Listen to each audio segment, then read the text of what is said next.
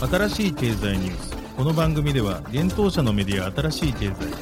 ブロックチェーン仮想通貨フィンテックに関する日々のニュース解説を平日毎日音声コンテンツでお届けしています。そして新しい経済ではブロックチェーン仮想通貨に関するニュース解説記事やインタビュー記事学習記事などのたくさんのコンテンツを掲載しております。ぜひ新しいひらがな経済漢字で検索してメディアもチェックしてください。そして LINE 公式アカウントではメディアの更新情報を配信しております。LINE 公式アカウントにもぜひご登録ください。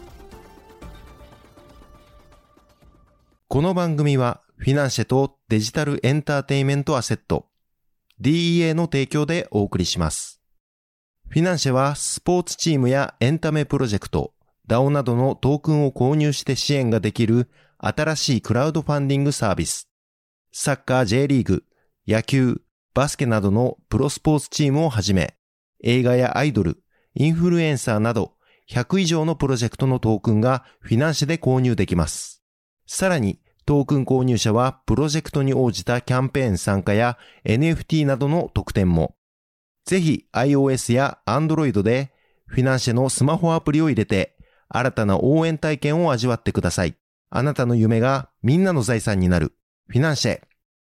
Web3 エンタメで世界ナンバーワンを目指す。DEA が提供する。遊んで暗号資産、ディープコイン、デップが稼げるゲームプラットフォーム。プレイマイニングでは職業をテーマにした。NFT カードバトルゲーム、ジョブトライブスをはじめ、今後多数のゲームがリリース予定です。NFT の事前購入の必要がなく、誰でも無料でプレイしてDEAPcoin がゲットできます。さらに、 PlayMining 内のマーケットプレイスでゲームで使える NFT の取引も可能。ゲームで稼げる DEAPcoin は日本の暗号資産取引所、ビットポイントで取り扱われているので、安心して GameFi を体験いただけます。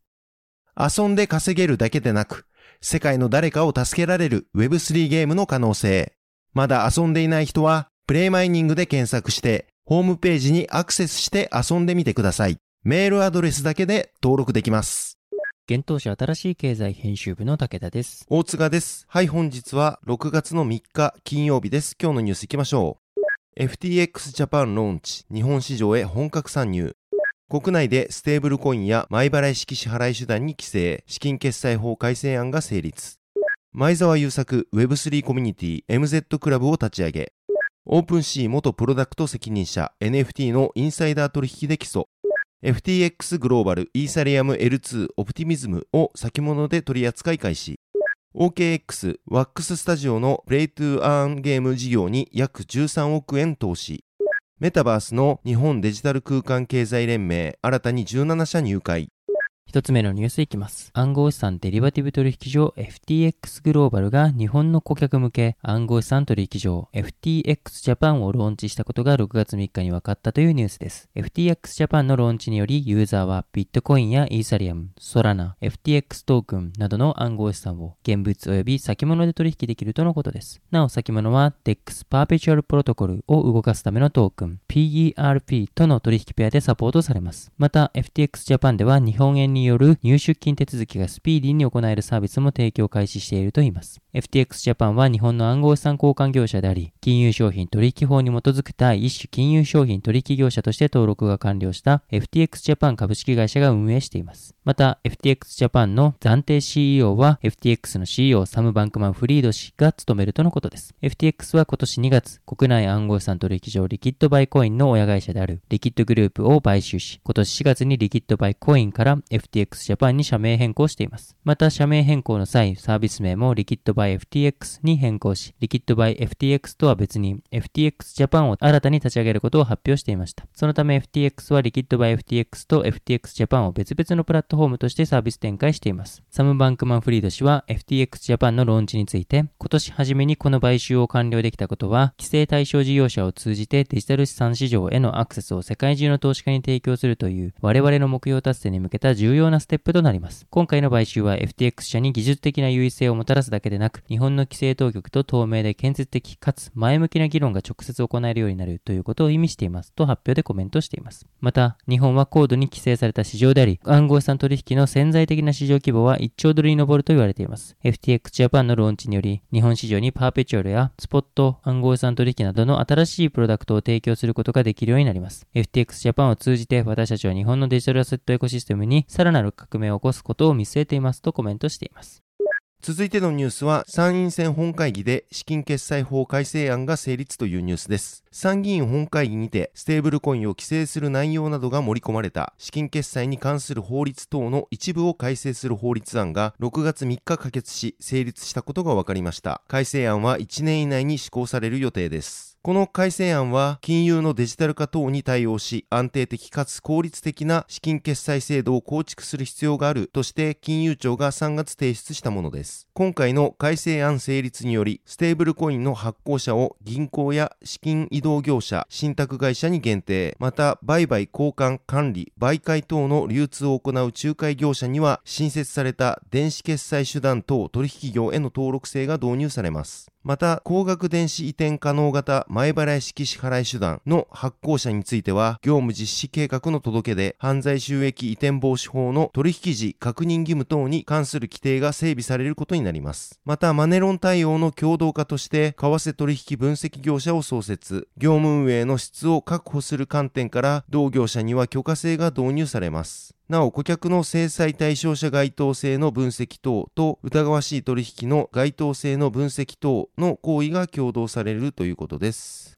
続いてのニュースいきます。前澤友作氏が Web3 プロジェクトとユーザーのマッチングためのコミュニティ MZ クラブを立ち上げたことが6月2日に分かったというニュースです。前澤氏は NFT、DAO、X21 など世界中で Web3 のムーブメントが起こっているが、まだほとんどのユーザーがその恩恵を受けられていないという現状を打破するため MZ クラブを立ち上げたといいます。そして6月2日より MZ クラブをも一緒に盛り上げていく企業やプロジェクトの募集を開始しました。また MZ クラブが支援するプロジェクトの第一弾としてハッシュポートが提供するエルフマススターズが選定されています。MZ クラブは Web3 プロジェクトに関する情報収集、発信、Web3 プロジェクトと参加者のマッチング、Web3 サービスを利用する上での各種インフラストラクチャーの提供等を行っていくとのことです。また MZ クラブでは提携先 Web3 プロジェクトに対し、前澤氏のフォロワー基盤を活用して顧客獲得を支援、トークン設計、ガバナンス参加支援などを行っていくといいます。一方、MZ クラブの参加者にはトークン獲得や利用の利便性、報酬の法定通貨交換支援、Web3 プロジェクトへのアクセス機会などを提供していくといいます。前澤優作氏は次のようにコメントをしています。ブロックチェーンという新しいテクノロジーはみんなで力を合わせて大きな何かを生み出していく。という分散型社会の実現を現実にしました。この大きなムーブメントは Web3 という合言葉に変わり、今世界中の人々が Web3 の実現に向けて取り組んでいます。Web3 は世の中を便利に効率的に豊かにしていく可能性を秘めています。一方で Web3 に関する情報や知識は誰もが持っているものではなく、知っている人と知らない人との間で格差が生まれつつあるとも感じています。Web3 の恩恵を全ての人が得られるように、誰かが儲けて誰かが損をする。今の中央集権社会や資本主義をより良い形に作り変えていくために全力で行動していきます。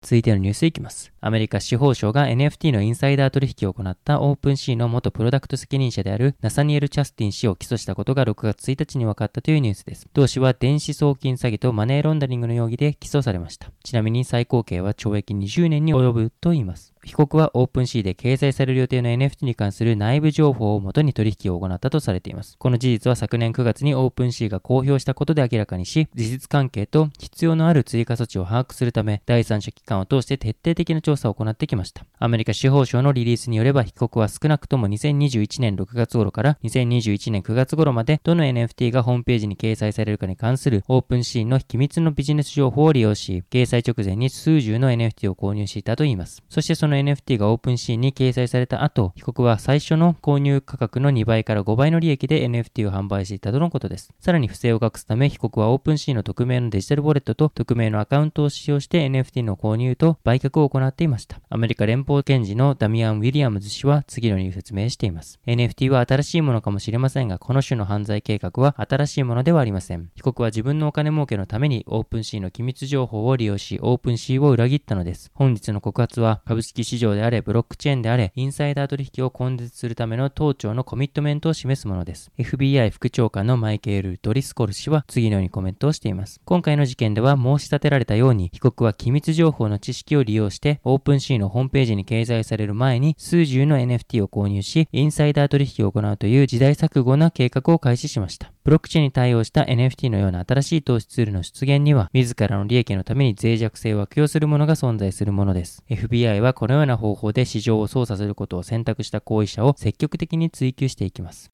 続いてのニュースいきます。暗号資産デリバティブ取引所 FTX で暗号資産オプティミズム OP を先物取引で取り扱い開始したことが6月1日に分かったというニュースです。オプティミズムはイーサリアムの L2 ソリューションであるオプティミスティックロールアップを開発している企業です。プラズマグループメンバーが2019年12月に設立しました。その他のレイヤー2ソリューションアービトラムと同様にユニスワップなど複数の DeFi プロトコルで採用されています。なお、オプティミズムのガバナンストークン OP のエアドロップは5月31日に開始されています。なお、エアドロップの対象となるユーザーはオプティミズムを2回以上利用したことのあるユーザー、継続的にオプティミズムを利用しているユーザー、DAO 投票者、マルチシグ署名者、Gitcoin 寄付者、イーサリアムトランザクションを継続的に実行しているユーザーの6種類となっています。OP は現在コインベースやバイナンス、フォビグローバル、クーコイン、ゲート、バイビット、OKX、 MEXC などの暗号資産取引所で取り扱われております。続いてのニュースいきます。暗号資産取引所 OKX の投資部門 OKX ブロックドリームベンチャーズが WAX ブロックチェーンを開発する WAX スタジオに1000万ドル約13億円を投資することが6月2日に分かったというニュースです。WAX は NFT やゲームに特化したブロックチェーンで1200万以上のユーザーアカウント及び毎日2300万件以上の取引をサポートしているとのことです。また WAX の NFT プラットフォームはトップスのメジャーリーグベースボールカードやカプコムのストリートファイター、ホットウィールなどと提携しており、それぞれ NFT コレクションの作成と販売に利用されています。また、アーティストベイビーメタルもワックスを使用した NFT トレーディングカードの販売を昨年に行っています。ワックススタジオは今回調達した資金をワックス上に構築された P2E ゲームにおける NFT の機能強化、P2E ゲームトークン用の取引所開発、ワックスクラウドウォレットのアップグレードに利用するとのことです。P2E ゲームトークン用の取引所、ワックス EX は従来の暗号資産取引所と同様に機能する一方で、ゲーマーが法定通貨でワックスのネイティブトークン、ワックス P を購入し、そのワックス P を使用して取引所に上場しているゲーミングトークンを取得できるサービスを提供するといいます。また、ワックスベースのゲーム開発者はワックスタジオによるマーケティングと技術サポートを受けることができ、ゲームエンジン、ユニティとアンリアルエンジンを統合するためのプラグイン開発キットが提供されるといいます。そして、ワックススタジオは今後、高クオリティの P2E ゲームを提供できる実績のある世界中のゲーム開発スタジオと連携していくとのことです。また、メタバースなどのプロジェクトを構築するために引き続き資金調達に取り組むとしています。OKX ブロックドリームベンチャーズはワックススタジオへの投資について、ブロックチェーンベースのゲームインフラを進化させ、消費者の日常生活に Web3 技術を統合することを目指すと説明しています。続いてのニュースは、日本デジタル空間経済連盟、新たに17社入社と3名の役員就任というニュースです。日本デジタル空間経済連盟に新たに17社が入会したことが5月31日に分かりました。同連盟は今年4月に設立された一般社団法人で、デジタル空間における経済活動の活性化及び日本経済の健全な発展と豊かな国民生活の実現に寄与することを目的にしています。今回の会員企業17社の入会ににより、日本デジタル空間経済連盟の会員数は、一般会員27社、三女会員6社となり、合計33社となったということです。新たに一般会員として入会した企業は、あいおい日清同和損害保険、NTT ドコモ、KPMG コンサルティング、JVC ケンウッド、住友不動産、セガサミーホールディングス、大和証券グループ本社、トランスコスモス、ブルボン、三菱 UFJ 信託銀行、ライズコンサルティンググループ、リデイル、リミックスポイントの13社です。です。また、参助会員として新たに入会した企業は、一般社団法人メタバースジャパン、法律事務所ゼロ、外国法共同事業、総佐藤法律事務所、TMI 総合法律事務所の4社です。発表によると、日本デジタル空間経済連盟は、参助会員として新たに入会した一般社団法人メタバースジャパンへ提携パートナーとして入会するといいます。相互に入会することで、メタバース領域における政策提言やガイドライン策定に関する協協業、勉強会やセミナー、イベント開催などを行っていくということです。また、新規会員入会のほか、今回3名の役員就任も発表されています。理事に就任したのは、リミックスポイントの代表取締役社長である小田元気氏、セガサミーホールディングスの常務執行役員である高橋氏、そして幹事には KPMG コンサルティングのディレクターであるヒョンバロ氏が新たに就任しています。なお、リミックスポイントは先月、SBI ホールディングスと資本業務提携契約をしており、業務提携内容として、リミックスポイントの一般社団法人日本デジタル空間経済連盟への参画が挙げられていました。はい、本日のニュースは以上となります。そして昨日新しいコンテンツを出させていただいております。日本人起業家が作る米ドルステーブルコイン UXD とはです。今回は分散型ステーブルコインプロトコル UXD プロトコルの創業者兼 CEO である稲見健人氏へ取材をしました。UXD プロトコルはソラナブロックチェーン上でステーブルコイン UXD を開発、運用する DeFi プロトコルです。デルタニュートラルポジションによって価値が100%担保されたアルゴリズム型のステーブルコインとして今年1月にメインネットローンチをしています。今回、そんな UXD プロトコル CEO の稲見氏へ、デルタニュートラルについてや、国内スタートアップ業との違い、UXD 発行までのプロセス、アルゴリズム型ステーブルコインへのこだわり、稲見氏が目指す UXD プロトコル DAO の形とは、ステーブルコインがマスアダプションするには、ハイパーストラクチャーとは、などについて語ってもらっています。こちら記事から音声の方をお聞きできるようになっております。ぜひお聞きください。このように私たち新しい経済編集部ではブロックチェーン暗号資産に関するニュースを平日毎日ラジオで配信をしております。本日ご紹介したニュース、コンテンツなどはすべてサイトの方に上がっております。ぜひサイトの方も見に来てください。新しいひらがな、経済、漢字で検索して見に来ていただければと思います。それでは本日はありがとうございました。ありがとうございました。